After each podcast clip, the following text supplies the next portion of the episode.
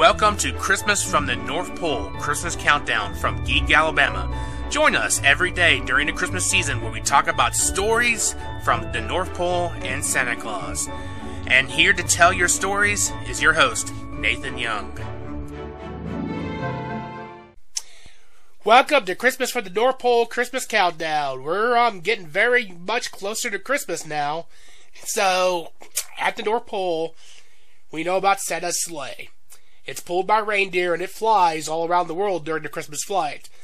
Now, back in the old days, Santa's sleigh was just a wooden sleigh with not much technology, hardly any technology in it, maybe just a compass. And Santa had to really rely on that compass to know where he was going. In today's technology filled world, he's got much more co- bigger co- computer equipment on that sleigh. Obviously, everything's connected to GPS, so you can follow GPS to go around the world now. He's got computers on there to monitor weather, monitor the reindeer's health, monitor his health, monitor where they're going, and make sure. And there's any issues that pop up while during the flight during on Christmas, they can be notified quickly. At, so the Santa sleigh today is very technologically advanced. It's one of the most technologically advanced vehicles anywhere you could find. And Santa really enjoys the technology he gets today from the sleigh because 100 years ago, when he was doing this, it was just a wooden sleigh, hardly any tech. He had to go old school. Today, it's new school, and it makes his job so much easier to do. And at the North Pole, while Santa's sleigh and the reindeer and Santa himself are flying around the world, there's a command center run by elves with Mrs. Claus watching behind the scenes.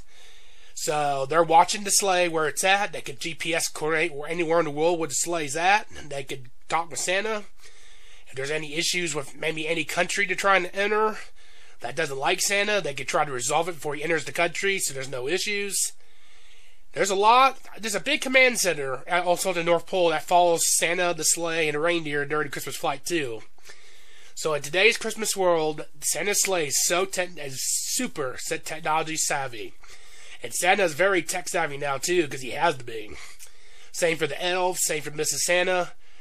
The North Pole, Santa, and the elves appreciate all the great technology that has come over the last hundred years to today's world, because it makes their job so much easier during the Christmas flight, and they appreciate it. Thank you all for listening to this episode of Christmas of the North Pole Christmas Countdown. We'll be back tomorrow with another episode. Have a great day, everybody.